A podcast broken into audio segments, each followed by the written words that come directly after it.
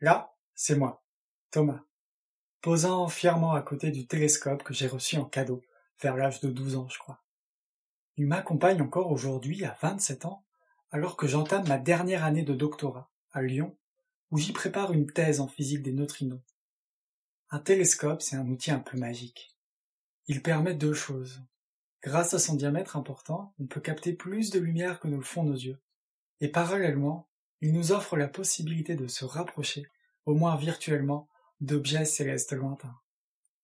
Il agit comme un véritable entonnoir de lumière, nous révélant des secrets pourtant présents chaque soir dans le ciel, mais bien trop discrets pour nos yeux limités.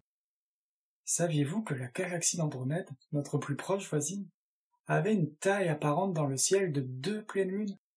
Pourtant, même avec un ciel très noir, on la distingue à peine à l'œil nu. Si demain nos yeux venaient à avoir le diamètre du télescope de la photo, voire plus, le spectacle serait certainement éblouissant. Cette passion pour l'astronomie que j'avais enfant a un peu dévié. Aujourd'hui, j'étudie des particules de matière légère, les neutrinos. De nature discrète, on ne peut ni les voir, ni les toucher. En fait, aucun télescope ne peut les voir. Ils n'émettent aucune lumière. La plupart du temps, ils nous passent à travers, nous, les océans, la Terre. Ils sont pour nous de véritables fantômes, et nous sommes pour eux la même chose. Mais, très rarement, un neutrino vient à interagir avec la matière qui nous constitue, nous, les océans, la Terre. Ces événements, on essaye de les capter dans d'immenses détecteurs.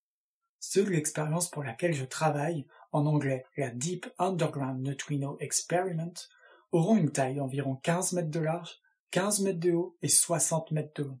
Ils seront au nombre de quatre. Leur objectif? Nous permettre d'approfondir nos connaissances sur ces particules si énigmatiques. Tels des télescopes à neutrinos, ils agiront comme des entonnoirs dans lesquels viendront tomber, je l'espère, quelques secrets de l'univers.